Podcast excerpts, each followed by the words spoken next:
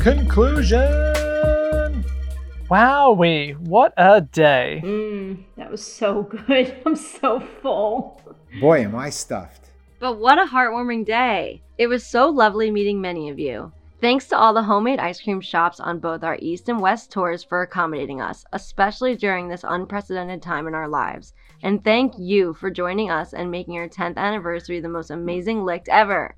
We know this year has been challenging in many ways, so it means a lot that everybody came out and celebrated this tradition.